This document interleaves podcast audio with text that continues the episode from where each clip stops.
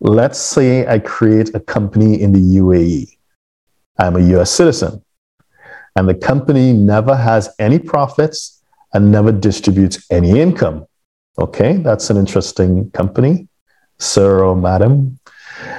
What do I have to report on my US taxes? Any forms that require completion? If it does not have profit and is an is a, an entity separate from myself as a person, do I have to pay US corporate taxes on it? That's a big question. Okay.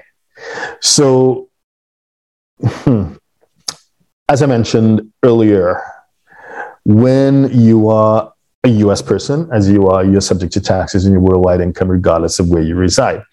I take your point that a company is a separate legal entity from you. That is absolutely correct. But when it comes to international taxes, the US gets a bit counterintuitive. What do I mean by that? So, when it comes to US domestic taxes, it appears as if the emphasis is on revenue collection, right? Did you pay this? Did you pay that? Okay, fine. When it comes to international US taxes, they, it, it, it's really counterintuitive because the emphasis is on reporting. So information collection, so data collection is more important. So data is gold, right? So, and, and how, why do I say that for the IRS, data collection is more important for international taxpayers? Here's why. Because when you look at the schedule of penalties, both civil and criminal, they are they're uh, disproportionately skewed, and they, in other words, they become very draconian when it comes to to failing. When you fail to declare a foreign financial asset, a foreign investment, of some sort of foreign transfer of funds. So, okay, I didn't pay my taxes. Okay, we're in a low interest rate environment. You pay interest and some penalties, right? If you don't declare the existence of a, a company overseas, that's $10,000 per year. If you don't declare a bank account that you have overseas, or even the bank account associated with that company that you open in Dubai, that's up to 50% of the unreported balance of that company bank account per year, right? So it, it plus it plus for unreported bank accounts, that could also be jail time. So it's not just aggressive civil penalties, but aggressive criminal penalties as well. So it, it gets pretty aggressive. So that's why I say it, it, it seems a bit skewed. But let's get to your question specifically. If you've invested in a company overseas, that may that may trigger Form 926 to indicate to the Internal Revenue Service, hey, I invested in a company overseas. And then you have a company that you form. So I guess you control it. So it's a control foreign corp.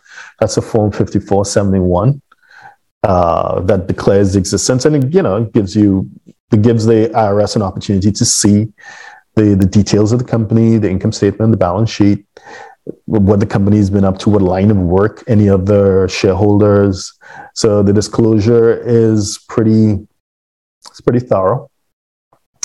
And I know you mentioned that if there are no profits and doesn't distribute any income, do you have it? Okay. Do you have to pay any taxes on that? So I think it's clear that you have to report everything uh, as to whether any taxes are due for that company. If that company genuinely has no profits. Uh, well, I mean, you know, obviously the financials will have to be done up to international standards. I'm assuming that you're going to use IFRS, uh, International Federation of Reporting Standards. So they, when when it says that it's not making money, it really is not making money, and it's not being you know what I mean? It's not being engineered in a way that it deliberately showing a, a, a loss when it should not otherwise show loss. So let's assume that it really is not showing a loss, then yeah, there's there's no additional payments to be made. However, if there is a profit, then that entity may be subject to some deemed distribution rules under something called GILTI which is a global intangible low tax income tax. So it's a um, a creature created by President Trump's Tax Cut and Jobs Act back in 2017 So when you have a, a control foreign corp, which this would be this this uh, entity in Dubai, and there are profits, and those profits weren't fully distributed, you know, as uh, to to the shareholders, and basically you have stuff sitting on the balance sheet. You know, you have some sort of retained earnings. So then there's some deemed distributions to you as a US shareholder. And those deemed distributions will be subject to tax on your 1040. So, and that's not your case, but if it is the case, we'd be happy to have a conversation with you and, and, and work with you on that. But generally speaking, you have a company outside of the US, especially if it's a control foreign corp, you got to be a, you got to be very cautious when it comes to those rules. You want to declare the existence of the company. You're going to declare the existence of its bank accounts. You you may need to declare the existence of subsidiaries, just in case there's subsidiaries and any partnerships or whatever. So there's a lot of disclosure. So disclosure, disclosure, disclosure. Get advice.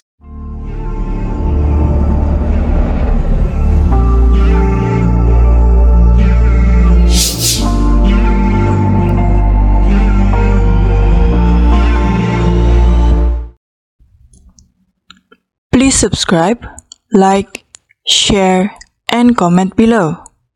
Our books and upcoming event are available at htj.tax.